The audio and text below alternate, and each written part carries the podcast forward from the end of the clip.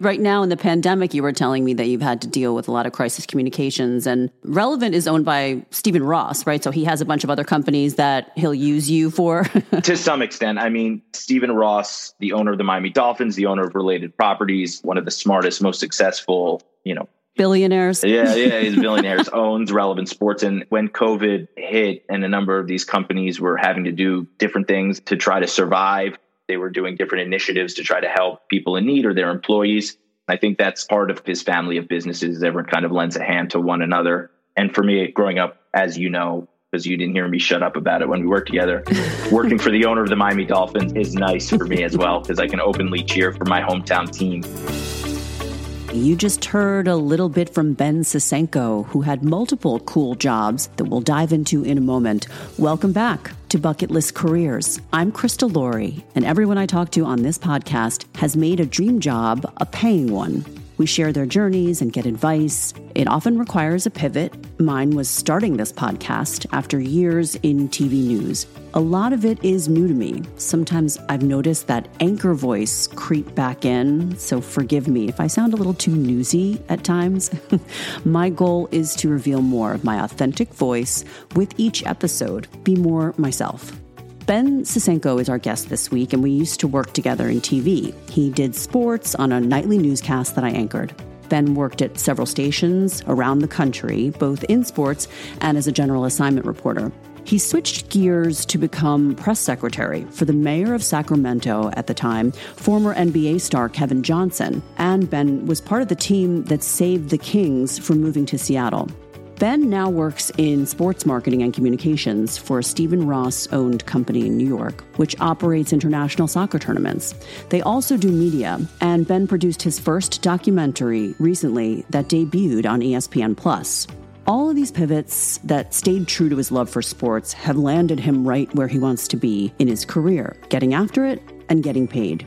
He has some great tips for us on helping you identify what you were meant to do and other takeaways to share, so you don't want to miss it. Let's listen in.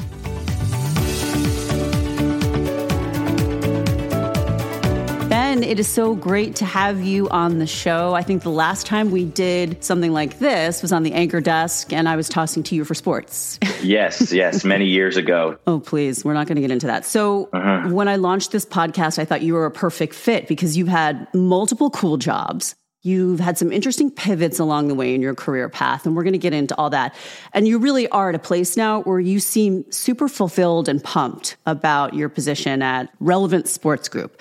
We're going to talk about all of it and your evolution, but let's go back to like the early years of Ben Sisenko. Yeah, yeah. were you an athlete in high school? Because I know you were always interested in sports and had the sports center dream, but I was an athlete. I played on the basketball team. I grew up playing sports. I was, I guess, limited athletically, so I knew that my ceiling was high school sports. so went to college, just a, a huge sports fan thinking about potentially a career in sports. Right. You actually studied history at UPenn and then yep. you decided you were going to go for uh, sports and sports casting. Yeah, I, I had the same dream that everyone who couldn't achieve their athletic dreams had, which was I wanted to be on Sports Center. My university at that time didn't have a broadcast program.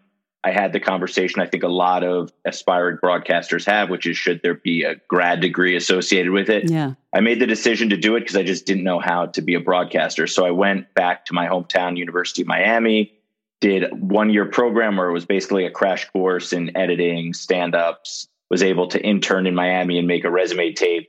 And then I started sending out job applications and resume tapes and literally got rejected from everyone. Oh, I remember those days. Did not get one call back. And then finally, I get a call from Scottsbluff, Nebraska, which is on the border of Wyoming and Nebraska. The closest big city is Denver, which is four hours away. Omaha is eight hours away. So you could see how isolated it was, but it was the only callback I got. So I got in the car and drove, I don't know, 20 something hours and, and started my career. It had to have been one of the smallest stations in the country. It had like three people on the entire staff spent a couple months there. And then the owner, who was from out of state, flies in and he's like, I'm shutting the station down. Oh, wonderful. I called home. I'm like, I guess I'm coming home. And, and my parents are like, Well, you're in literally the center of the country. So if you're looking for another job, why don't you just stay there? My rent was like $200 a month. From there, I got a job in North Dakota, where I spent a year there, which was interesting, and then got the job at RNN, where we met. So I spent three and a half years there. So you bounced around to small markets, small stations. You kind of paid your dues. And your highest level gig was, I think, in Sacramento, right? Correct. So I was doing sports in Connecticut at a station you worked at at 2 WVIT. I spent about two years there. I was doing news and sports, and I was in a really good place in terms of being a weekend uh, sports anchor there. But I got an offer in Sacramento to be the lead daytime reporter. But the broadcasting industry, as you know, is tough, and the hours were so terrible. And I was trying to start having a more normal life. So I took the job. But, you know, I was covering things that were different than why I initially went into broadcasting. I wanted to be a sports guy. And when I met you, I was doing sports too. And, and you saw how much I enjoyed that. But here I was doing things that certain people love, but it just wasn't for me covering fires and murders and things like that. It just wasn't where my passion was. So I decided I, I wanted to switch careers. And so you were in Sacramento, things were going well, but you met someone in communications, I believe, and then something sparked your change. Yeah. So talk about that, speak to that. When I was in Sacramento, obviously it's the capital of California, and I was I was meeting kind of political folks it's like a mini Washington D.C. It's very politically focused, and this was around the time of the 2012 election when um, President Obama was running against Mitt Romney, and our station would have the talking heads come in, the Democrat and the Republican, and I started to think what a career in political communications would be like. You know, could I work for someone at the Capitol and do something in that space? I know that people often move from broadcasting to PR. I remember asking him what do you think about me looking for a career in political communications? And he casually throws out, why don't you go work for the mayor? His press secretary is leaving. Now, the mayor at the time in Sacramento was a guy by the name of Kevin Johnson. If you're a basketball fan, you would know that he was a star for the Phoenix Suns in the 80s and 90s. He was a multiple time All Star, played against Michael Jordan in the finals. So, for someone who grew up in the 80s and 90s, he was a legend. Yeah, like a big NBA star turned politician. Interesting. Exactly. And he was doing big things in Sacramento. So I was introduced to him. I met him at a coffee shop. We chatted. I had 15 interviews with everyone on his staff, his wife. And then finally, I got the job. So I gave my notice, and all of a sudden, I was the press secretary for a big city mayor, not knowing what I was doing at all. I was literally thrown into the fire about a week after he hired me and I started, the big news in Sacramento was that the Sacramento Kings were sold to an ownership group in Seattle for a record price. And it seemed that it, as if Sacramento would lose their basketball team, their only professional sports team, which would have been absolutely devastating for the city. Sure. To have a NBA mayor have that on his resume, losing the NBA team was something he didn't want and he stood up and fought for it. And in one of the great comeback stories of all time, he was able to save the team. So I was a part of that amazing project. He had a lot of accomplishments. It was an incredible four years. I learned a lot. He kicked the crap out of me uh, in a lot of ways, taught me a lot. But he comes from a, a sports world, and in a lot of ways, he was like a coach. Bringing your news background to the job, how did that help you, if anyone's thinking about leaving news, to have a normal nine to five schedule, that coveted Monday through Friday job, yeah. right? When you're in news, that is just like unheard of, right? One story that's funny, and, and I know you spent a lot of time behind the anchor desk, so so you'll have to go back to your reporter days for this. But coming straight from being a reporter for two years and being in a live truck all day and finding bathrooms wherever you can find one and and eating cold meals or fast food my first day on the job, I was sitting at at my desk, and the chief of staff walks in, and he goes, "Ben, do you want to go get lunch?" I'm like, "To bring back?" He's like, "No, you want to go sit at a restaurant and eat lunch." And I was like, "What?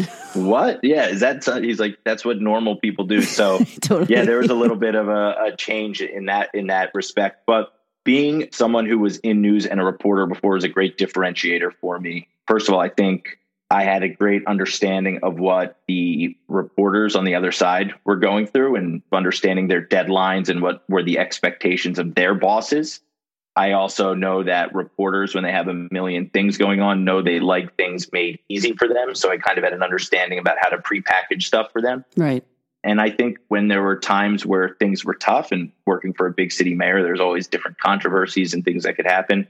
I think the fact that I was one of them and had a relationship with them prior earned me some credibility.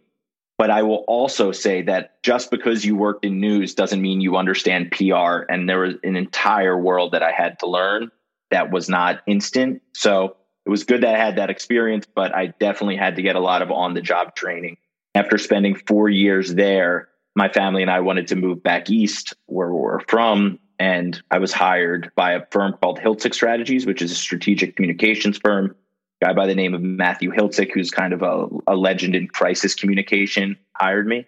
Mm-hmm. Spent two years with him figuring out how to bring in my own business and my own clients, worked with some really interesting clients. Who were some of your clients? Were you in a particular industry? Kind of across a number of industries, but through relationships, met Draymond Green, who plays for the Golden State Warriors, and I was able to represent him and, and handle his communications. I worked with a major union, the largest public sector union in California, so I was able to kind of use my political background in some of their messaging and getting some of the, the word out about what they were doing. I worked with a nonprofit out of Florida. They created a business program in the school where these kids were actually developing a, a hot sauce product and a salsa product and selling it in stores. So I was helping them. So a very diverse, wide range. Mm-hmm. So did that for two years, learned a lot, and then I was fortunate enough to be hired by Relevant Sports Group. And Relevant is the owner and operator of something called the International Champions Cup. Mm-hmm. The ICC, as we call it, is a summer soccer tournament where all the big teams from Europe, the Real Madrid, the Barcelonas, the Manchester Uniteds, they all come to the United States and Asia every summer to play exhibition matches or preseason matches and they draw hundreds of thousands of fans. These are the biggest brands in the world. And basically, what Relevant did was created a tournament. These exhibition matches became real preseason matches in this preseason tournament. We have a women's tournament, we have a youth tournament, a futures tournament. We have a joint venture with La Liga where we basically run their marketing operations in the US. La Liga is the biggest Spanish soccer league and one of the biggest leagues in the world. And we also have a content operation where we have original digital shows. Mm-hmm. We release documentaries. We have a number of really exciting things going on. And I'm the head of communications here. And as you mentioned at the beginning of our conversation, like you sense that I'm in a good space. And, and I really am to be back in the sports world and to be talking about some of the great things that we're doing around sports. I didn't originally grow up a soccer guy. I was more like a traditional American sports fan of like basketball and football and baseball. However, I've really taken to the sport. I think any American sports fan, if they were exposed to soccer the right way, would appreciate and understand why it's the world's game and why there's more soccer fans and more people playing soccer. So you're a convert now? Are you like actually more of a soccer fan than let's say an NBA fan? You know, I'm a I'm a big Miami Heat fan. Mm-hmm. But I watch soccer. I love it. It is addicting. It is an endless rabbit hole because of how massive the industry is. So once you start getting into it, there's never never enough searching on Google to learn more. So, what do you actually do for these tournaments? I'm assuming you get to go to them. I really do a zillion different things. There is the events communications business where I'm in charge of, you know, running media for a major soccer tournament, everything from making sure the press conferences run smoothly with the managers and coaches and players before and after making sure we're sending out press releases on the results, making sure that we are getting enough publicity in many different ways so that we're selling enough tickets, like all of that stuff. From a corporate communication standpoint, it's making sure that the industry understands from a business to business perspective what relevant sports is doing yeah. to help attract different sponsorship opportunities or other potential deals with different clubs or, or leagues or federations. So there's a real corporate communication side and it all comes down to like strategy and planning Right now in the pandemic, you were telling me that you've had to deal with a lot of crisis communications and Relevant is owned by Stephen Ross, right? So he has a bunch of other companies that he'll use you for. to some extent. I mean, Stephen Ross, the owner of the Miami Dolphins, the owner of related properties, one of the smartest, most successful, you know, billionaires. Yeah, yeah, he's billionaires, owns, um, he owns Relevant Sports and the creation of Relevant Sports shows his entrepreneurial thinking when he purchased the Miami Dolphins, he realized you only use the Dolphin Stadium for, I don't know, 19 games a year. And he had a soccer match in the stadium and it had like 65,000 people sold out. He, he wasn't selling out Dolphins games at the time. And he was like, I'm not a soccer guy, but like there is clearly something here. Right. So he was like, introduced me to the promoter of the match. When was that, by the way? When did he make that move? That was like eight or nine years ago and he met the uh, promoter, and the two of them actually went into business and created Relevant from there. But yeah, he's one of the smartest guys, and he's an investor in a number of companies. And and when when COVID hit and a number of these companies were having to do different things to try to survive on the one hand, or or on the other hand, they were doing different initiatives to try to help people in need or their employees. I think that's part of his family of businesses. Everyone kind of lends a hand to one another. And for me, growing up, as you know, because you didn't hear me shut up about it when we worked together. Working for the owner of the Miami Dolphins is nice for me as well because I can openly cheer for my hometown team. So, being in his family of businesses, I'm introduced to a lot of really, really smart people and continue to learn a lot. Sometimes it's hard to believe, like, I was on this track to be a reporter. And really, I think that my goal was ESPN. And then, and then when I was in news, I'm like, so I'll just keep trying to climb the ladder and go to LA or New York or CNN or whatever.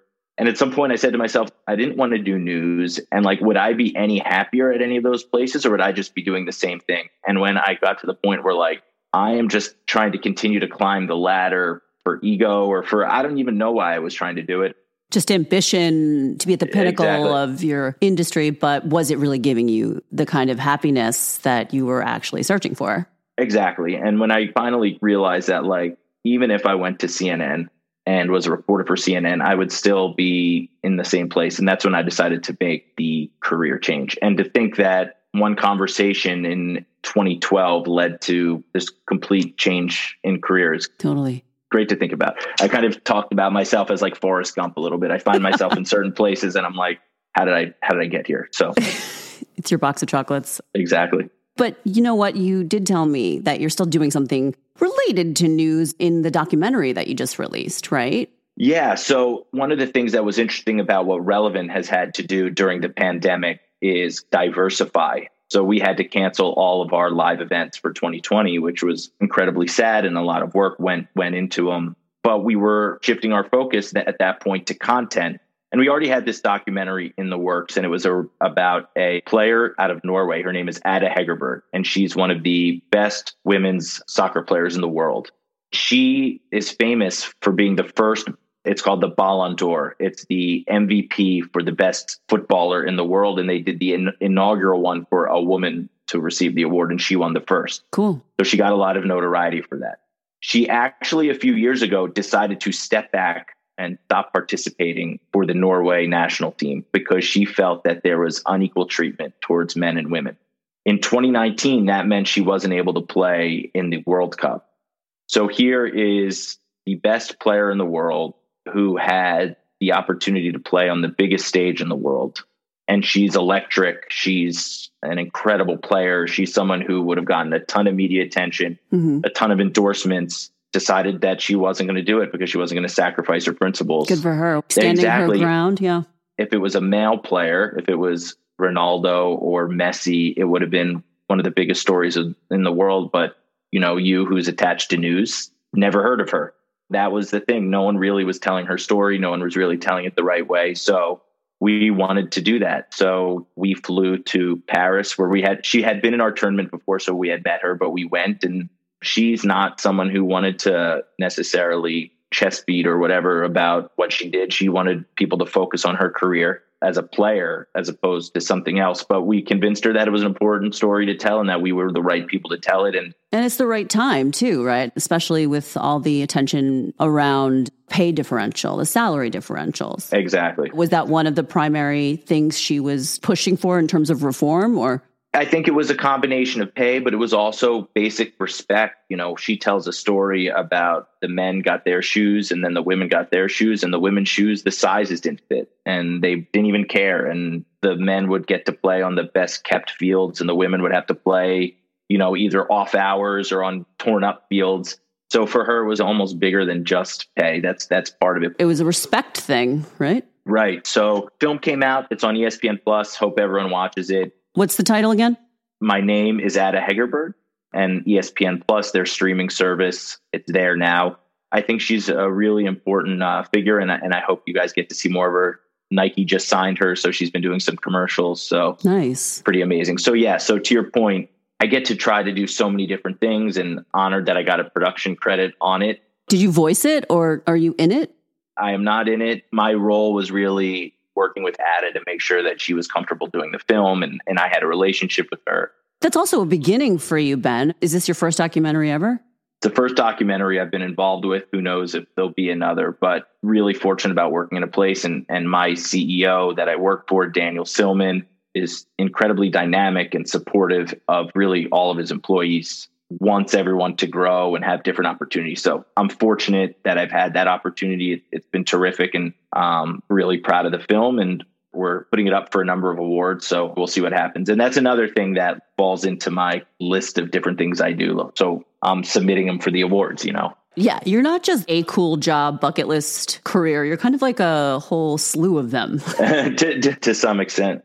We want to try to give people some advice, of course, takeaways, if you will. Maybe there's one, maybe you have more than one, but if you could boil it down to what you would want people to know about how to get after it, get paid, do what you love. Right. So, a few things, and I don't know if these are universal for everyone, but they certainly guided me, even from college. One is I think I was willing to be adventurous. So when my friends at Penn were applying to law school and medical school and trying for traditional careers, which I totally respect, you know, we need we need lawyers and we need doctors. Of course. But at least for me, I was kind of interested in being adventurous. I wanted to try a career that was not typical. That followed me kind of throughout trying to find that first job, you know, I think a lot of people when they send out 100 tapes, you know, and get that call from Scottsbluff might say, you know, maybe there's a different path maybe I can go to New York and be a production assistant and work for a, a, major station as a writer, start there. But for me, I wanted to be on air. I wanted to try to be a sportscaster. Yeah. So I was I was willing to be adventurous. I think too for me, and this is something that as you get older is harder. And I was still young when I when I made this decision, but I, I think you can't be afraid to pivot. When I realized I wasn't on the right path and it wasn't the path for me, I found smart people, I got advice, and I pivoted. Mm-hmm. And I'm really thankful that I was able to do that. If you hadn't asked that question, you know, you had those talking heads that you mentioned. If you hadn't just said, Hey, I'm interested in something else, you hadn't networked, you wouldn't have worked for the mayor. Exactly. Exactly. So I wasn't afraid to pivot. I wasn't afraid to put myself out there. I think it's harder when you have a family. I think it's harder when you are much older and you're concerned about finances and finding another job or not knowing stuff. But I think that you have to be willing to find your path and take your own path. So I would say one, be willing to be adventurous. Two, don't be afraid to pivot. Yeah. And then this goes back to some of the other stuff that we were just talking about, which is really I try to make sure that I have no ceilings. Hmm you know, if there's something that you're interested in doing that you don't know how to do, learn how to do it. I did not know PR. I learned how to do PR. Mm-hmm. I didn't go to school for it. You know, different things I do here, I don't necessarily know what I'm doing, but I learn and I do it. And you really can't be afraid of failure.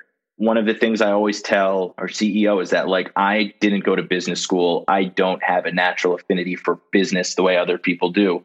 But now that I'm in kind of the corporate world, like I want to know more about business. I want to learn about the business world. I want to learn about the different deals that you're making and what you're looking for. I want to learn about investing and what's smart and all these different things. And, and I'm always bugging him, let me sit in on different conversations. Let me hear what your thought processes are. And he's always open to that. And he's always willing to, in a lot of ways, mentor me in that space. So I think like no ceilings. There's not an area where I want to put a limit on what I can know or what I could do. And I want to kind of want to stay curious. Those are good. I mean, I, I felt the last one, especially because I didn't know what I was doing when I started this podcast. Exactly. I think you were willing to really do all three. You know, I think it's adventurous to start a new career and you're able to use your journalism skills that you've mastered over many years. I think you've pivoted from behind an anchor desk to do this and definitely no ceilings. I've incorporated all the Ben Sisenko takeaways. exactly. Check out Ben's documentary. One more plug allowed.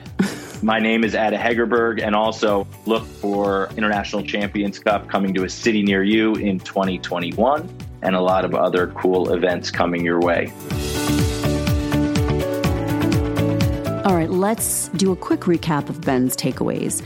Be adventurous, make fearless pivots. I especially like that one and no ceilings. That's good too. If you don't train or get a degree in an area and you think it'll lead to growth, he's saying learn creatively or just get into it and learn along the way.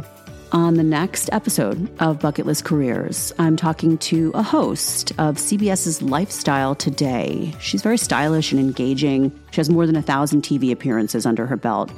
And she's taking us through her path to TV hosting and lifestyle branding success.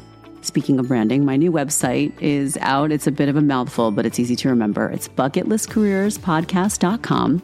I'll be adding some videos in addition to blogs, and of course, the new episodes can be found there. They can also be found on the Believe Network, Apple Podcasts, Spotify, wherever you like to listen. And remember, if you want to chat bucket list careers topics between episodes, you can DM me on Instagram. It's at CDLife3, the number three, or you can find me on Twitter at Krista Laurie. I'd love to connect with you. And if you haven't already, please subscribe and leave a review. Thanks so much for being with me.